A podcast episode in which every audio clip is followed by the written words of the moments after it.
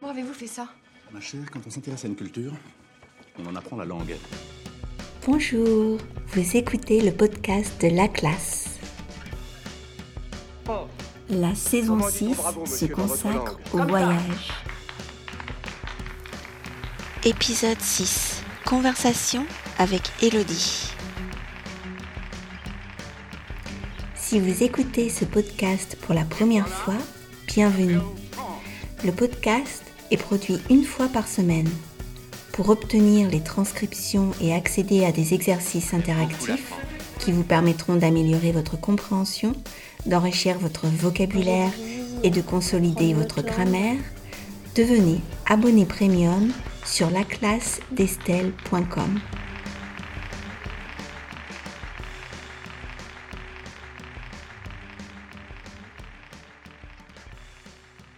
Bonjour Elodie, Bonjour Estelle. comment vas-tu?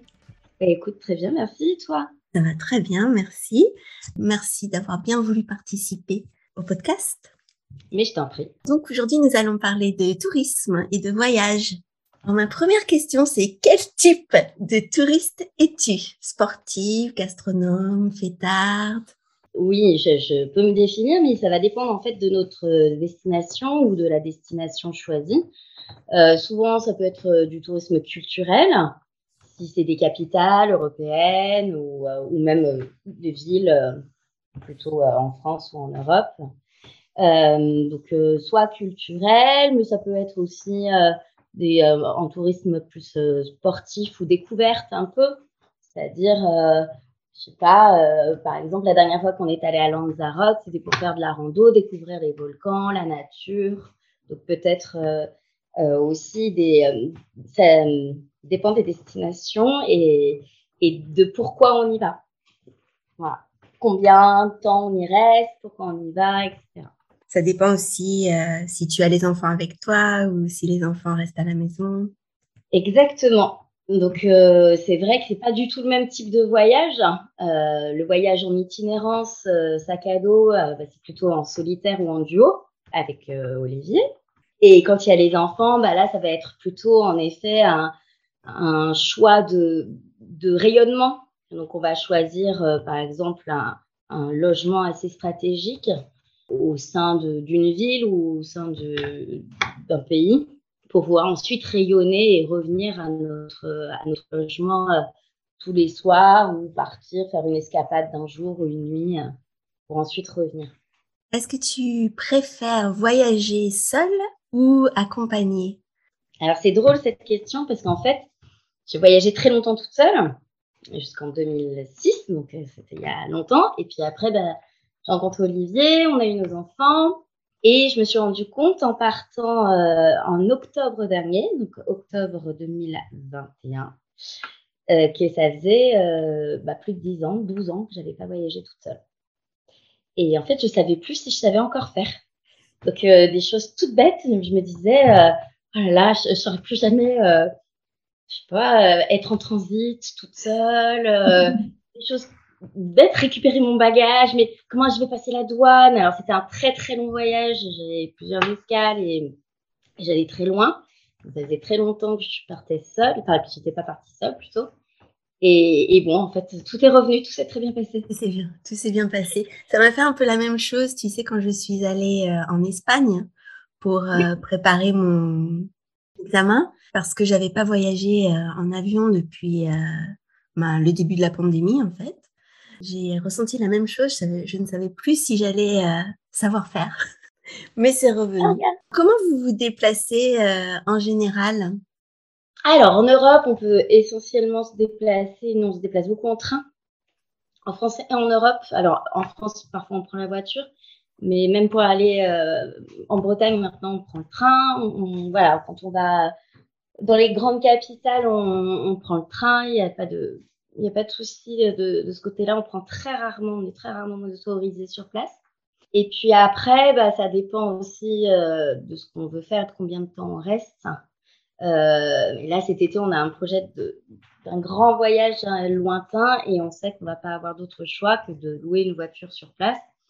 Peut-être pas sur toute la durée du voyage, mais en tout cas, euh, pour rayonner, on on va pas avoir trop le choix parce qu'on a le projet d'aller à la Réunion.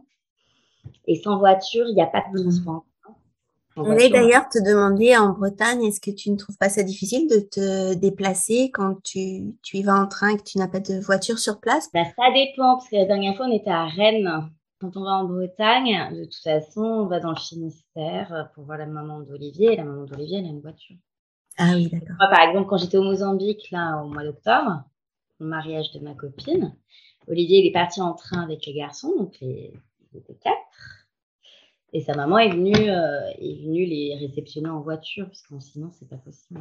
Si tu n'as pas de voiture pour, euh, pour aller euh, explorer un petit peu les sites, finalement, les transports en commun, les bus, etc., ne sont pas vraiment développés ou adaptés. Après, là, c'est vraiment parce que maintenant, il y a la ligne TGV, tu vois. Lyon-Rennes, c'est génial. Alors, ça, cette ligne, ça nous a changé la vie, quoi. Mm. En termes de fatigue, puis de coût. Quel type de logement choisissez-vous quand vous partez? Alors, les types de logements, en fait, ils sont variés. ça va être des, pays, euh, on va dire, qui nécessitent de la découverte du rayonnement. On prend des, petites pensions chez l'habitant, des chambres, comme ça qu'on avait voyagé en Italie la dernière fois, avec le principe de l'agritourismo. Donc, on allait euh, chez des, euh, cultivateurs ou des vignerons et qui louent en fait, euh, qui mettent à disposition des chambres aux familles avec euh, des parties communes, etc. Donc ça, c'était vraiment très très chouette, une chouette expérience. Et puis aussi, on fait des échanges de maisons. Ça, c'est principalement notre, notre choix quand on arrive à le faire. C'est pas forcément euh, au niveau des dates, il faut être bien, bien coordonné. Ça, c'est moins évident, mais euh, ça marche très bien, surtout l'été. Euh, on échange les maisons, donc euh, les gens viennent ici, nous on va chez eux. Euh, on échange aussi, on peut échanger aussi les voitures, les vélos, les trottinettes, tous les transports. Et ça ne te dérange pas que quelqu'un que tu ne connais pas vienne dans ta maison? Ben non, parce qu'en fait c'est le principe de la réciprocité. Ils m'accueillent chez eux, ou ils nous accueillent chez eux comme nous on les accueille ici. Non, ça ne me dérange pas du tout. Au contraire, j'ai d'autres amis qui, euh, qui sont espagnols, qui font la même chose. Et ils sont partis euh, dans des pays euh, très éloignés. Ils adorent ça. Et nous, on n'aurait jamais pu voyager comme, enfin, autrement. C'est-à-dire que quand on part au Québec, le, le coût du, du, vol et puis la vie sur place est tellement élevé que si on n'a pas un échange de maison réciproque, on ne peut pas voyager à 5 sur une, une période aussi longue.